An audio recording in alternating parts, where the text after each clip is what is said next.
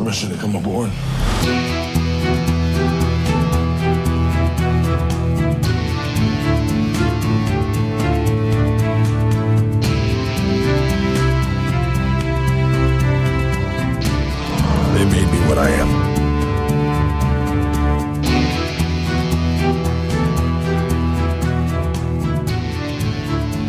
Welcome to the Suicide Squad cast. This is the DC Universe podcast where we discuss the DC Extended Universe movies and TV shows. Yeah, we're all big fans of what DC Comics is doing on the big and small screen, so we want to make sure we talk all about it. So thanks for joining us tonight, and let's get started. My name is Tim. And I'm Scott, and we are the Suicide Squad cast. So, Tim, you're sick as a dog. I'm I'm getting there, man. But man, it's been like I've been sick for like the last three and a half days. yeah, you said a fever for three days? Yeah, fever for three days. Yeah, it started it started Wednesday, like uh, around noon for me, around lunchtime. I just started feeling like crap, and uh, I ended up going leaving work early that day, and then um, and then like I knew like Wednesday night, I'm like, yeah, I am not going to work on Thursday because I was running a high fever, and and uh, so I basically just kind of drug myself up and just kind of slept through it all day on Thursday, and then uh, Friday I stayed home and tried to work a little bit remotely, but it it didn't go well. I just I was basically I've just been kind of like keeping myself kind of knocked out. Oh, good. Well, you know, I, I prefer to be knocked out during those situations. Right. Yeah. And so that was why I was glad you said, you know, you sent me the text message like, hey, can we bump recording to Saturday? I'm like, yes, yes, we can. yes, no problem. No problem whatsoever with that. Yeah, well, we just lucked out. Uh, this time the in laws took the kids, and so my wife and I had to have another date night last night. oh, what'd you guys do? Uh, we went and saw. Well, we had dinner uh, actually at a restaurant because we were it, the movie wasn't until later, and we went and saw Christopher Robin. Oh, okay. Nice. Very good. Uh, so like in, in some of my time, like when, uh, because I was like sleeping during the day, I was kind of like up through the night. I actually finished binge watching, uh, Lost in Space.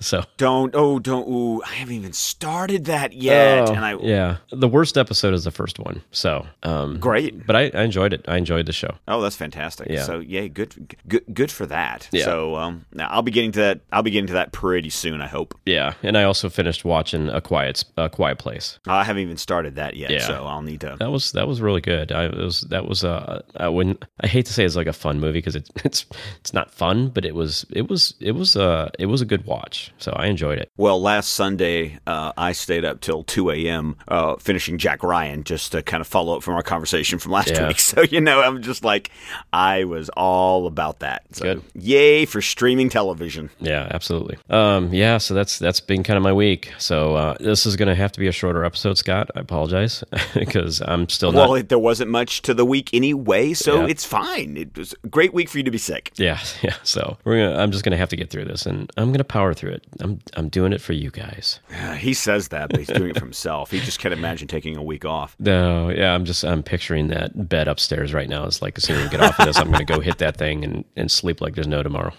Well, just as a quick reminder, we are members of the Suicide Squadcast network. That does include DC Comics Squadcast with Christian Jordan, talking about all the Justice League related titles being published through DC Comics. And of course, we have Fans Without Borders and DC TV Squadcast hosted by Ray and Brent, which, if Ray says what he's, if Ray keeps up with his promises, he's supposed to be getting done with Gotham like the last two seasons so they can finally do a, a, uh, a Gotham review episode for DC TV Squadcast. I'm just I'm waiting for him to finally like power through. Well, that's good because uh, as soon as he does that episode, then I'm going to listen to it. So because I didn't power through the last two seasons, that's one I'm not caught up on. So I, I figure just to kind of get an idea what's going on, I'll just listen to their show. Oh well, we're going to be talking about that later on today because I have enjoyed I enjoyed season four very much. So well, uh, and don't forget also that if you you know if you're a supporter on Patreon, thank you so much for your support. We do appreciate that.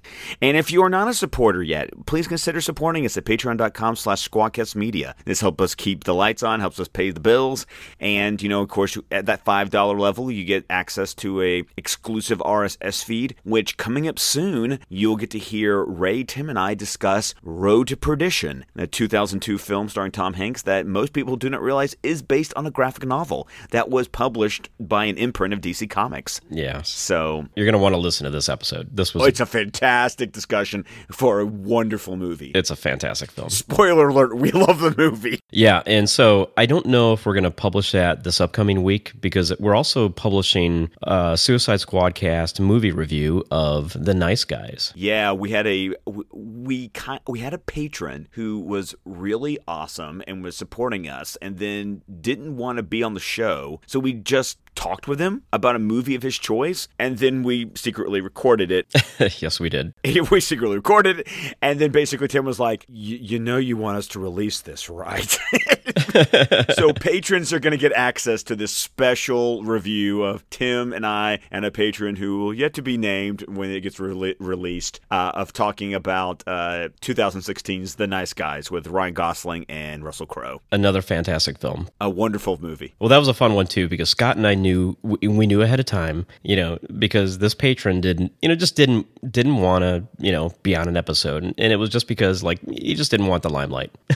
but we're like, no, we're not going to stand for that. You've been supporting us, so we went into the discussion with him, and both Scott and I were secretly recording, and then even when we got off the phone with his patron, Scott and I did a, an intro and an outro and a blow up. And an outro, yeah, like a real show, yeah, like, and we mixed it together as as if it's a real show, and it is a real show, but he just didn't know it at the time. We're sneaky like that. We are very sneaky. So if you want to be caught up on all those shenanigans, go over to patreon.com slash squadcast media, and we appreciate any support you can give us. Yeah, definitely appreciate it. All right, so let's get on to the, the little bit of news we got. The little, the sprinkling of news. So I, I do want to kind of start off with this one because I think this one's significant, and I'm glad to see that Warner Media is kind of out in front of this. If you remember back at the Oscars earlier this year, Frances McDormand won for Best Actress, and um, she ended her acceptance speech with um, just a quick sentence. She says, "I have two words to leave with you tonight, ladies and gentlemen, inclusion rider." And so at that moment, everyone was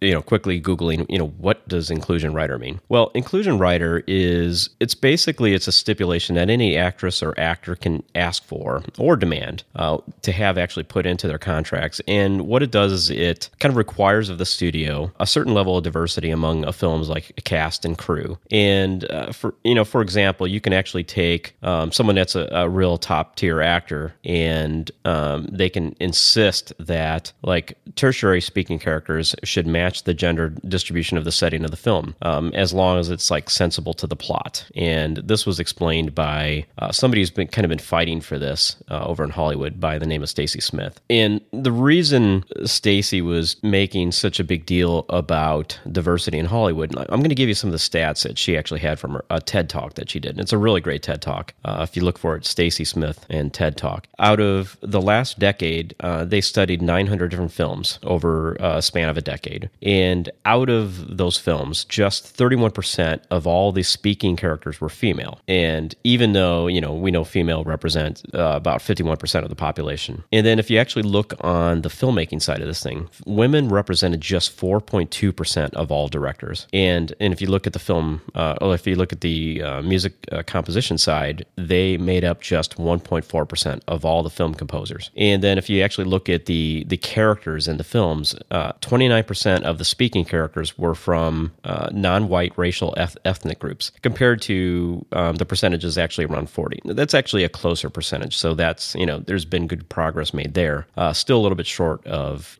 kind of representing the the true mix, at least in the United States. And then the last one was that only 2.7% of the speaking characters were depicted with a disability, despite the fact that nearly 20% of people in the U.S. have some form of some form of disability. And so this is something that Stacy's been kind of fighting for. So this was something that uh, Frances McDormand uh, also was fighting for, and when she said it in her acceptance speech, that just kind of set the world on fire. So Warner Media actually has been working with Michael B. Jordan on this, and in fact, the first film that they're doing is actually a Michael B. Jordan film where they're actually implementing these new rules they have. And I'm not going to go into all the details, but basically, it's a commitment from the studio that they're going to ensure that there's greater inclusion of uh, women and people of color, the LGBTQ community, people with disabilities, all these different underrepresented groups, not only in front of the camera, but also behind it. And they're going to use these efforts to not only kind of track it, but also kind of report their progress on it. So it's it's kind of a big commitment from a studio saying, hey, you know, we are going to try to do something to try to help balance out uh, some of these disparities in Hollywood. So I was glad to see that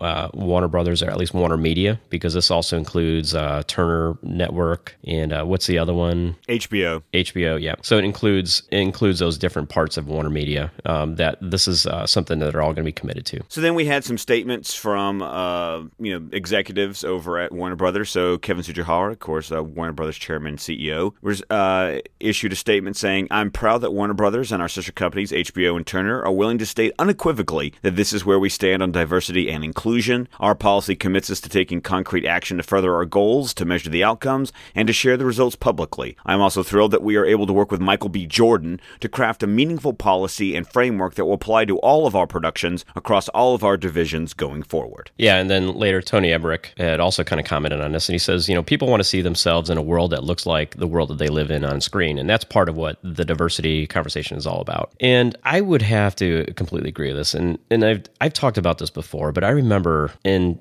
I'm gonna I'm gonna throw my favorite superhero team under the bus here. Uh, I'm a huge Legion of Superheroes fan, but I remember very much as a kid reading Legion of Superheroes, and you got to remember that this is a team of heroes that is like you know a thousand years in the future. And I remember looking at all these different characters, and I and I was looking at, it, I'm like, I kind of realized like there is only Caucasian people in this team, a thousand years in futures. There's no minorities. There's certainly no Asian uh, characters, which you know I'm Asian, and so that's something that always kind of struck me. I'm like, you know, why is that? Why why are why are the only people represented are just Caucasians? And so that's always kind of stuck with me. And so that's something that you know, as somebody that as a young boy, I was like, you know, I would love to kind of see somebody that maybe represented me a little bit more. You know, it was something that you know I I definitely wanted. So I it's a sentiment that I can completely agree with. And uh, I and you know there's there's other things where I think this is important. I know there's you know, and I'm not going to get into the political side of this because there's people that have very passionate views about you know whether you should do this kind of thing or not. But I I will say this, like it is real out there. I've seen it myself firsthand. Um, I've seen you know like double standards, uh, and it's just something that I, I think by having guidelines and rules in place and giving yourself a chance or, or accountability to try to to check yourself, I think is real important. And I just think it's it's all a step in the right direction. Well, good for Warner Media, you know, just you know deciding to like grab the bull by the horns on this topic. Yep. So, um, um, something that wasn't kind of like, wow, great, thanks, thanks for the statement, guys. Was um, there was this variety story with a quote from Toby Emmerich about Aquaman that I just I'm sorry, I just had to roll my eyes when I when I heard this thing. Yeah. I mean, okay, here here's the quote, Tim. It's not too uh, talking about Aquaman. It's not too hot or too cold. Wan struck a great balance between fun and jeopardy, edge and wonder, comedy and tragedy. I, I'm just picturing What is this? The freaking Goldilocks and the Three Bears? I mean, uh, it's just right. God, oh my God, seriously, Executives. I mean, it, we're only kind of covering this because it's just kind of funny. it's just funny. But anything an executive says, I mean, you know, this is exactly what you're going to get from them. Oh man! And then, of course, apparently there was some comment about competing with Netflix, and then Emmerich at least said something that was once again kind of ho hum and generic, but it was basically, "We're committed to having a diverse slate across all genres and taking enough at bats to sometimes hit home runs." yeah. Um, okay, you do that, Toby. Yeah, I kind of find it interesting because I mean, in terms of like the you know the big studios, the movie studios, their biggest threat right now is like Netflix and you know Hulu and any any of these other companies that are creating original content. So it, it does make you kind of wonder like how are they going to try to combat that? And uh, and at least it sounds like Toby Emmerich, at least their philosophy is like, well, we're going to combat it by just um, taking a lot of swings and then hope to get a few home runs out of it. So Hey, better, better, hey, better, better, swing, better, better. so which is good Like, as long as like as long as these studios do not get to the point where they feel like okay the only thing we can do is just put out nothing but blockbusters like that's my biggest fear is i don't want it to get to that No. yeah so i want them to keep you know trying things and try to come up with some special films and all that and you know some of them are going to hit some of them um, most of them probably won't but you know that's way that's the way you get films like you know like road to perdition that we just covered. Exactly. so Or Blade Runner 2049, that was a box office bomb, but, you know, Yep. it was still a glorious movie. You know, I, Right. it goes back to the fact that I don't always want box office to be the, the measuring stick for quality. and it's easy for us to say that who has no financial stake in the matter Absolutely none whatsoever. I just want a damn good movie. right Speaking of which, uh, in a story that surprised no one, Aquaman will be rated PG 13 for sequences Shocker. of sci fi violence and action and for some language. Ooh, some language. Captain America would not be happy about that. So, I mean, we also got the kind of like the billing for Aquaman, and and uh, I'm just trying to see if there was anything kind of surprising on here. It's most of the stuff we've heard. You know, Rupert Gregson Williams is doing the music. Um, the EPs are Deborah Snyder, Zack Snyder, John Berg, Geoff Johns, and Walter Hamada. Uh, so it's kind of interesting. You know, you still got uh, John Berg and Geoff Johns on it. Um, of course, Deborah and Zack are executive producers because I mean they're the ones that kind of created Momoa's version of Aquaman. Yeah. yeah, so they're going to get uh, EP status on that. Story here by Geoff Johns, James Wan, and Will Beall. So no, I don't see anything like super surprising here. I guess the only other thing that was a little bit news here, at least for me, this is who's actually getting credit for the screenplay. It's uh, David Leslie Johnson, uh, McLeod Goldrick, McGoldrick. Yeah. and uh, Will Beall. So Yeah, I think that that was the only thing that was like, I think I'd only heard Will Beall's name yeah. going around. So that was okay. Well, that's got where it's always got to go through like uh, what is it, W- WGA, and they Yeah, the to, Writers Guild of America. Yeah. yeah, they have to kind of like assess it and and try to figure out who's going to actually get credit and what order and and if there's going to be an and or a, a with and all that other little stuff that they do. Dot the I's and cross the T's. That's all that's going to be. yep. Well, and then we got uh, the uh, preview magazine from Empire. Yeah, it's the Empire magazine. Yeah, Empire magazine preview and had some uh, photos from Shazam. A great shot of Zachary Levi in, as Shazam, and we got more Freddy. Now, what I enjoyed though was a kind of creepy. Uh, Tim would say cheesy, but I would say that's just right. A photo of Mark Strong as Sivana, looking all wizardry. So I'm I'm down with it. Yeah. No, I, I don't think it's terribly cheesy, but I, I will say this, though. I'm going to kind of double back. I love the color grading that they're doing with the suit now, the Shazam suit. Oh yeah, Yeah, it's it's kind of like what you know. It's it looks like the color grading that you saw a lot of people like getting some of those early images of Shazam uh, from the set, and they were doing their own color modifications on it. It's actually pretty close to that. It looks good. The suit looks pretty good. Well, and then somebody reached out to David Sandberg on Reddit. You know, he's he he spends a lot of time on DC Cinematic and he answers fans' questions all the time. Uh, somebody asked him, you know, can you explain the color changes between the magazine and the trailer? And uh, and David responded. He says, "Making suits is hard. It's like painting a room that you can look at little swatches all day, but you you won't really see the effect until it's done. The color of the finished suit didn't quite look as expected in some lights, particularly the daylight, which is on me since I decided to change fabric very late in prep, and there wasn't time for as many tests. I figured we'd just have to tweak it in post. The first image released, though, unfortunately didn't have any post production done to it. That was right as we were putting the trailer together. I figured since that image was out there, we shouldn't stray too far from that in the trailer. It might be confusing. This image is closer to what I'm going for, but it's still a work in progress, and we'll see where we end up. No images or the trailer have the finished bolt effect either. It's not going to be an extreme effect or anything, but it's just a simple glow. So it's it's kind of cool. It gives you a little bit of insight. As we had heard that uh, he had actually, you know, they were making some late changes with the costume, and it, it seems like they made a late material change as well. And so they didn't really have all their lighting kind of worked out apparently. And uh, so I'm kind of glad to see where he's landing here because I, I think this this I think the color just feels a lot more kind of natural to me and not as much uh, comic booky. So Okay, well, basically just kind of fitting in with a, a pre-established aesthetic in this cinematic universe, you might say. yeah, I think so. I think it, it works for me anyway. So I'm pretty happy with it. Yeah, it's, it's all about what makes you happy, isn't that right, Tim? Absolutely. I thought so. Okay. Well, uh, briefly, we'll talk about the Joker, in that uh, there is a picture of Todd Phillips posted with some very kind of noirish, smoky looks. You know, it's like "Play It Again, Sam" Yeah. going on, and just a comment that's like, "Here we go." I like how he used the same words. I mean, wasn't it from? Dark Knight. It was from Dark Yeah. Knight, right? Yeah. It's from Dark Knight. Yeah, that's it, it, it's right before you know the boat is like supposed to blow. The ferries are supposed to blow up. Right. Yeah. No, it's it's a it's a cool image, and if if that's anything close to like this kind of no- noir type film that you know we're supposedly getting, like I, I like it. I like the aesthetic of what he did with this image. I mean, there's nothing here that's even saying this has anything to do with the Joker, but like if he's saying here we go, uh, we've had many indications that production is about to begin. Yes, and then we've got pictures of Joaquin Phoenix from the Deauville American Film Festival, Yeah. looking kind of svelte. Yeah, I like it. He was um. There's like a there's a nice Getty image. It kind of shows like a side view of the one that everyone is kind of posting online. But he's he's got this Joker looking face, man. I gotta say, Oh, it's Joaquin Phoenix. he does. Yeah, I'm I'm excited for this. I can't wait to see. I'm intrigued. I'm not going to say I'm excited, but I'm intrigued. no, I'm excited. Okay, well, good, good for you. Because once again, we've already established it's all about you. So, Yes, it is. and apparently, um, Net-a-Porter, not really sure who this is, but they're reporting that uh, Robin Wright did film uh, a flashback sequence in Spain for Wonder Woman 1984, where she will appear with Connie Nielsen. Awesome. So that's kind of cool. I, though I don't mind seeing more Robin Wright. Yeah, yeah, definitely. And you know, and this is actually be the second flashback she, you know, apparently filmed.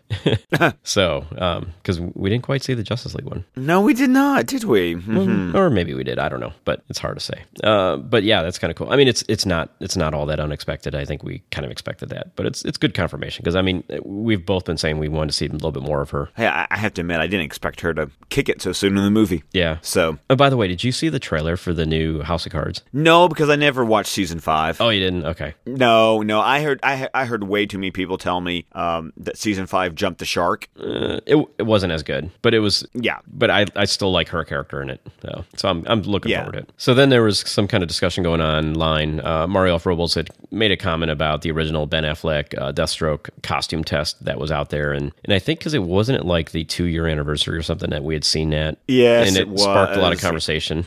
And that's where he kind of said, like, if, you know, Matt Reeves, you know, film isn't amazing, he's going to be so miserable because it, you know, it's replacing a movie of what could have been like the Legion of Doom and all that.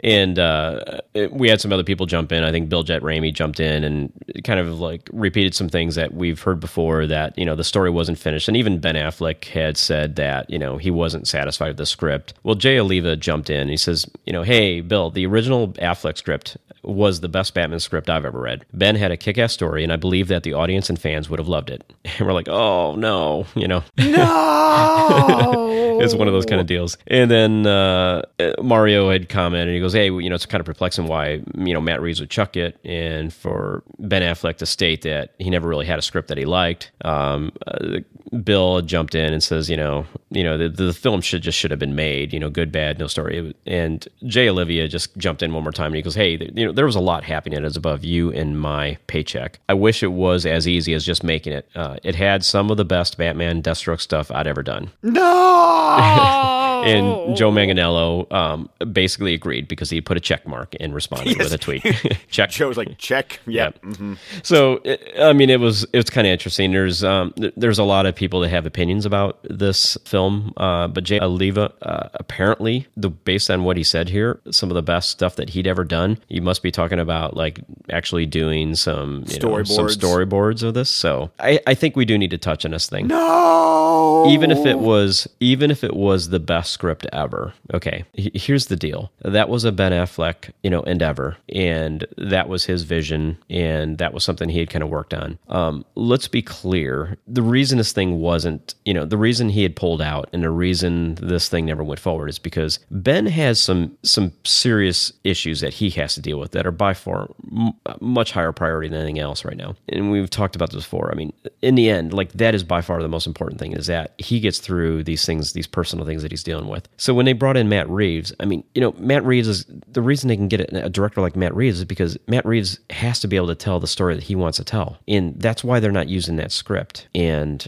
you know and i think you know it's great that the script was apparently you know kick ass and all that. You know hopefully someday we'll see it in some kind of form and you know maybe we'll see something like that through like this other banner of dc films. You never know. You know we don't know when we may see it but um i just want to see whatever matt's coming up with and and you know let a director have true creative freedom. And i would much rather have that than have him to kind of take on something that may not have been per his vision about what he wanted to do in the film that he wanted to do. Yeah, I mean, it's all about we, we kind of champion artistic and directorial freedom over here. So it's like you don't hand him Ben's script and say, "Well, Ben stepped down because Ben's has issues, so go film Ben's script." No, Yeah. it's not, what- it's not what you do. As much as I would have loved to have seen a Batman Deathstroke movie. Yeah. No, I- think it's one of these things where, you know, if it's as great of a script as, um, you know, as it sounds like, you know, uh, you know, hopefully we'll see it someday. Uh, I'd, I'd love to kind of see, you know, what's got Jay Oliva all uh, excited on this, but, you know, it's, it is what it is. So, Yeah. Well, speaking about something else that would have been pretty kick ass, um, uh, at Walker Stalker Con, uh, during an evening with Norman and Jeffrey, uh, Jeffrey Dean Morgan was asked about different roles that he would, you know, he would have liked to play in films. And his response after dismissing some Marvel questions was the only one I want to play is DC and Lobo. He's badass. Negan as Lobo? yes. Hell yeah! Oh yeah, I could I could totally see him as Lobo. And you know what? I, I would honestly say, as much as I as a fan would appreciate him playing, you know, uh, Thomas Wayne uh, as in as like a Batman, a Flashpoint Batman. I you know, I've always and I've said this for a long time. I've never seen that really playing out as being something that's going to be real easy to kind of push off onto a general audience. So I never quite actually saw that happening in reality. But like seeing him play Lobo, oh yeah, I could totally see him doing this. As long as we get the whistle, the Negan whistle. in There space. you go. In Lobo space. Can hear, you can hear Lobo whistle. Yeah, in space. I mean, if he can ride a motorcycle in space, he can at least whistle in space. I mean, that's all I'm saying. No, but I would, I would definitely be uh, down with this. And after seeing him as the comedian in Watchmen, we know he looks damn fine with a cigar jutting out of his Yes. mouth. So we're good to go. We are good to go. So yeah, go forth, go forth. I, I would be, I'm all behind it. Okay. Now, this is kind of interesting because apparently Netflix made the announcement that Henry Cavill will be playing this major character in their adaptation of The Witcher, which I've heard of the video games before, but what I didn't know until I did a little research is that it's actually based on like this really popular Polish short story and novel fantasy series. Yeah. And I know that there are several of you out there going, "What the heck?" Sorry, We can't cover little- everything. I can't. I, I I I have so much bandwidth, so much bandwidth, and I'm sorry, Lorena from Spain. I know you love Witcher. I've seen your tweets. You're the. If it wasn't for Lorena, I would be sitting here going, I wouldn't even really know what Witcher is, but she has kept me up to date Yeah. about enough of it. So thank you, Lorena. I really appreciate that. Uh, but uh, yeah, apparently it's like this Monster Hunter fantasy series. It's going to be an eight episode series on uh, Netflix. I'll watch it. Why not? Sure. And this is the thing, Nick. The, the only reason we're even talking about this because this this isn't really that big of news, but there seem to be a lot of people that are kind of freaking out about you know Henry Cavill taking us on and let me you know meaning that he must not be playing Superman anymore. I I don't see how this precludes him from continuing on in that role. Benedict Cumberbatch did a then a- did a Showtime series. Chris Hemsworth, Chris Hemsworth's doing a Netflix series. I know this might shock some people, but you can do movie and television at the same time. I know it's mind-boggling. It's called scheduling. Well, and and not only that, I mean, it, I, this is like no different than him taking a role in another film. Because in fact, I think the commitment on this is, I mean, this is probably like a three or four month commitment to film these eight episodes. It, it's not even, it, it's as much as it would be for him to take on a role in another film. And, and the fact of the matter is, you know, if Warner Brothers and DC Films is not moving and don't have any concrete plans for him in like a sequel to Man of Steel at this point, we you know we don't exactly know what's going on. But like he's not going to sit around waiting. You know, he the man's got to like keep working, and you know he's going to fill that time, whether it be a film or you know a three or four month commitment to to be part of this Netflix series. I mean, it's not a big deal, and there's there's nothing in here to me that precludes him from fulfilling any kind of ongoing role as Superman. And that's all we have to say about that. And and um, my guess is that Apparently, you have more to say. whatever whatever contract whatever contract he has for this, I am sure the the film side of things probably to some degree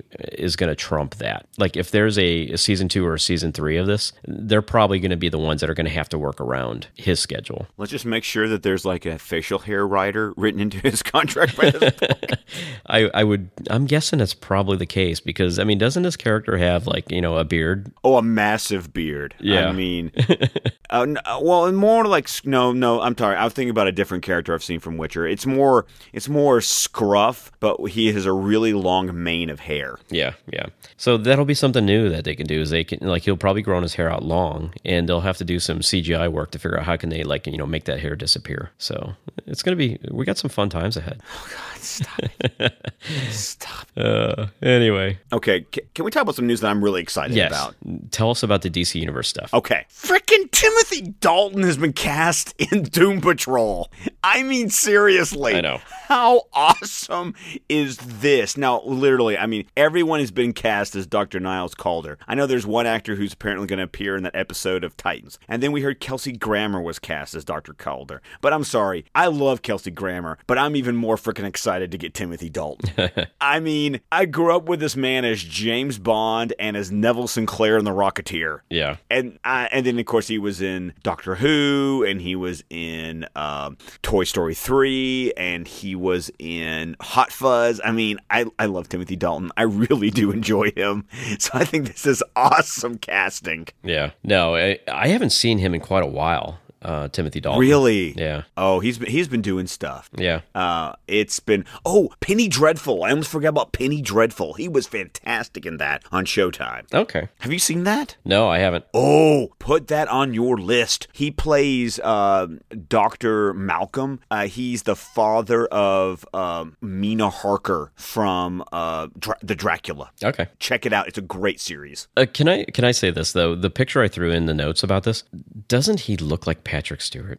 The picture you picked, yes. Yes, he does. He's got he's got the like little Patrick Stewart face, which is kind of funny because I mean, uh, we've all talked about this before. We've talked about this before, certainly. Uh, when it, in the comics where X Men was created and Doom Patrol was created, Doom Patrol actually came out before X Men by like a month or so, or By like a one or two months, yeah. one or two months. And in the similarities, like clearly there was some kind of like exchange of ideas that you know there had to have been some kind of copycatting going on one way or the other. And I know there's people have lots of opinions about it out there, but the the parallels are, are really kind of funny because Charles Xavier in a wheelchair. Dr. Caulder Yeah. in wheelchair. Yeah, Yeah. but when I saw that, I'm like, oh, it looks like Patrick Stewart.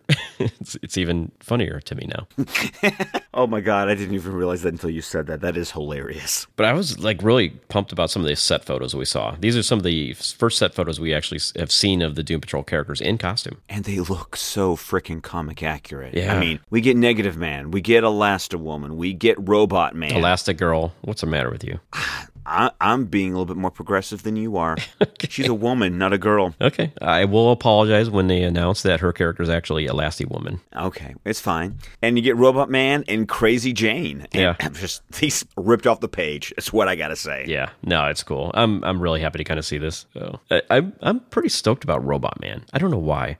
Well, I like the use of the practical costume. It, it- Yeah. at least even in the still photo, it looks good. Yeah, yeah, it does. Yeah, I'm excited about this. And then this is some casting news that I'm excited about, which Tim's not because he didn't bother to watch season four of Gotham. But um, uh, Crystal Reed, who played Sophia Falcone on season four of Gotham, has been cast as Abby Arcane for the Swamp Thing series on DC Universe. And I really enjoyed her in season four of Gotham. I thought she was a highlight of season four. So this casting has got me kind of excited. Yeah. So I mean, so she she put on a really good performance in Gotham. Then I, I think so. I mean, she was basically a season long regular. Okay. And was a very much a driving force behind the season. Nice. So it she was a character I enjoyed when she was on screen. So when I heard that she got cast as Abby and the and and you can see this from the photo you put in the show notes. I mean, she has a very distinctive look. Yeah. So knowing what we know about Abby Arcane's character from the comics, I feel like that that just is going to add to her character. Yeah. I wonder if they're going to go with the white hair. I hope so. I really do. Yeah, I mean, because she's she's a dark brunette, so it'll be interesting to see what they do. I, I mean, I, I'm not like that much of a stickler that you know she has to be completely representative of like what we see from the comics, but like it seems like what they've been doing with DC Universe so far is they've been going pretty damn accurate. Yeah, they have. Yeah. Yeah, they have.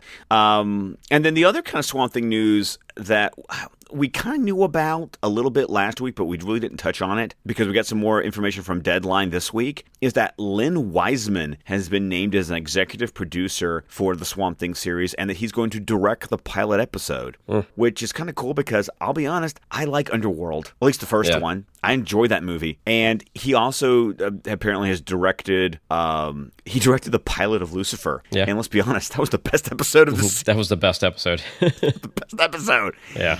So apparently, he's got this larger deal with WBTV. Yeah. uh, to develop, produce, and direct projects for the studio. And I, you know, that's kind of cool. I mean, I know people have different opinions about his work, but I enjoyed the first Underworld movie. I thought it was kind of cool. So there we go. I'm excited about this. And James Wan's there as an executive producer as well. I'm looking forward to the Swamp Thing series, especially after seeing the 1982 movie for Suicide Squad cast movies. Yeah. All right. And then one last bit of casting here. We actually have a character that goes way back to, it was back in the early Swamp Thing days. Uh, It was after Len Wein, but before Alan Moore. Right. Yeah. It's a character named Elizabeth Tremayne. And the actress who's going to be playing her is Maria Sten, which I don't know anything about her, but she apparently was in Straight Outta Compton, which I haven't seen yet. No, I haven't seen. And she's also apparently in this TV series Channel Zero. Okay, yeah. So uh, she's apparently like a friend of Abby Arcane's. So, and I don't know if she's going to be a regular. It's a series regular. A series regular. Okay, yeah, because Yeah. she was a childhood friend of Abby Arcane's. Yes. So okay, so yeah, that kind of rounds out the news. So yeah, this one's coming together, and, it, and obviously they're filming right now because we saw some of the set photos. Yeah, well, I think it's just because going back to what like the live stream said, because Jim Lee says that their intention is to release new content w- weekly. I- I'm sure they're just making it so that you get Titans. Yep. And then when Titans is up, you get probably like Young Justice, and when Young Justice is over, you're probably gonna get Doom Patrol, and when Doom Patrol is over, you're probably gonna get Swamp Thing or Harley Quinn or something. I can just imagine that they've Yeah. got this production schedule timed out so that every Friday there's a new. As soon as one show is over, the next Friday you're gonna have the first episode of the next show. Yep. Which, as a reminder to all of our listeners, that next week is when the app goes live. Yeah. Next Saturday, actually. Is it available? Have you looked yet? I looked on my phone. I still need to look on um, my Apple TV. I did see that uh, Justin from Batman on Film. I think he, I think he got selected to be a beta tester. Okay. And his was working on. He was able to watch it on his Apple TV, but I'm wondering if that was just for beta testers. Okay. Nice. Yeah, just a week away. Well, that was it, man. I mean, it, not much, not a whole lot of news this week. Not much at all. Yeah, No. which is good. You know, we've always been kind of lucky. Like we had that one week where both of us were just dead sick, and it was a short news week, if I remember right. or we made it one. we, or we made it one. Know? Either way, it was uh, we made it happen that way. so, well, guys, that's it for this week's podcast. We want to thank you all for listening, and I apologize for my voice. I, I promise it'll be a little bit better next week. Maybe I shouldn't promise, but Oh, eh, eh, what- what's going to be different than the last three years? I mean, honestly, for come sure, on. for sure. But that's that's it's been a lot of fun, you know, as, as much as we as much as we had to talk about. And you know, remember, we always want to hear from you. So don't forget to reach out to us. You know, you can reach us on Twitter at Suicide Squadcast. I can be reached individually at ScottDC27. And then you can reach me on Twitter at Allenfire, and you can always email us at suicidesquadcast at gmail.com. We love hearing from you guys. Don't hesitate to reach out. You could also find us on Vero, Facebook. We have a website, suicidesquadcast.com. And if you are able to, and if you'd like to, you can help support the network. And you can go to patreon.com slash squadcastmedia. And at the $5 level, you can get some added content. And this upcoming week, we're going to do a review of The Nice Guys, and I think I'll drop it this week, The Road to Perdition. Oh, I hope so. I'm looking forward to hearing that. Yeah. like put together. Yeah, so thanks for all you uh, guys that are currently supporting us and all that. We appreciate all the support you've been giving us and continue to give us. And uh, like I said, you know, uh, you get an exclusive RSS feed at the five dollar level a month. So, and you'll get all this added content. We probably have about 120 pieces of content now. Now it just keeps on growing. Yeah, yep. So, all right, Well, that's it for this week. And as we always like to remind you, go out and keep reading DC. yep. See you guys. Bye. Bye. Bye. Bye. Bye. I had the last bye in there.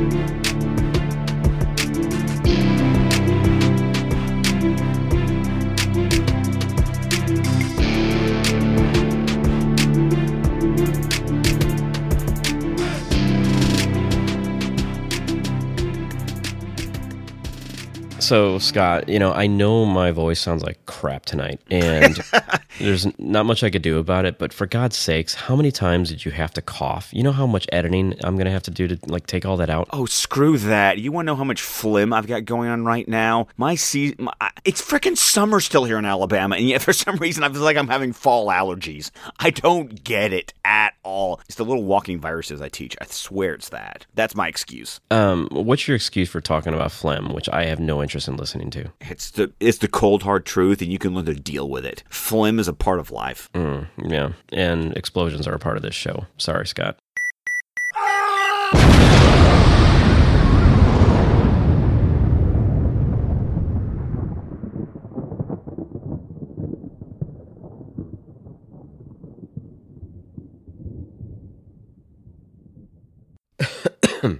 Ready when you want. Yeah, I'm just trying to get back to uh, my notes. Okay, there we go. I, I you. Just letting you. I just saying, don't wait on me. I'm not waiting on you. Trust me. you okay over there? What? I got, I got crap going on in my throat too. It, you, it's not just you. Okay, good. I'm cutting all that out though. We don't need to be talking Good. about the crap in our throats. Ah, no, not at all.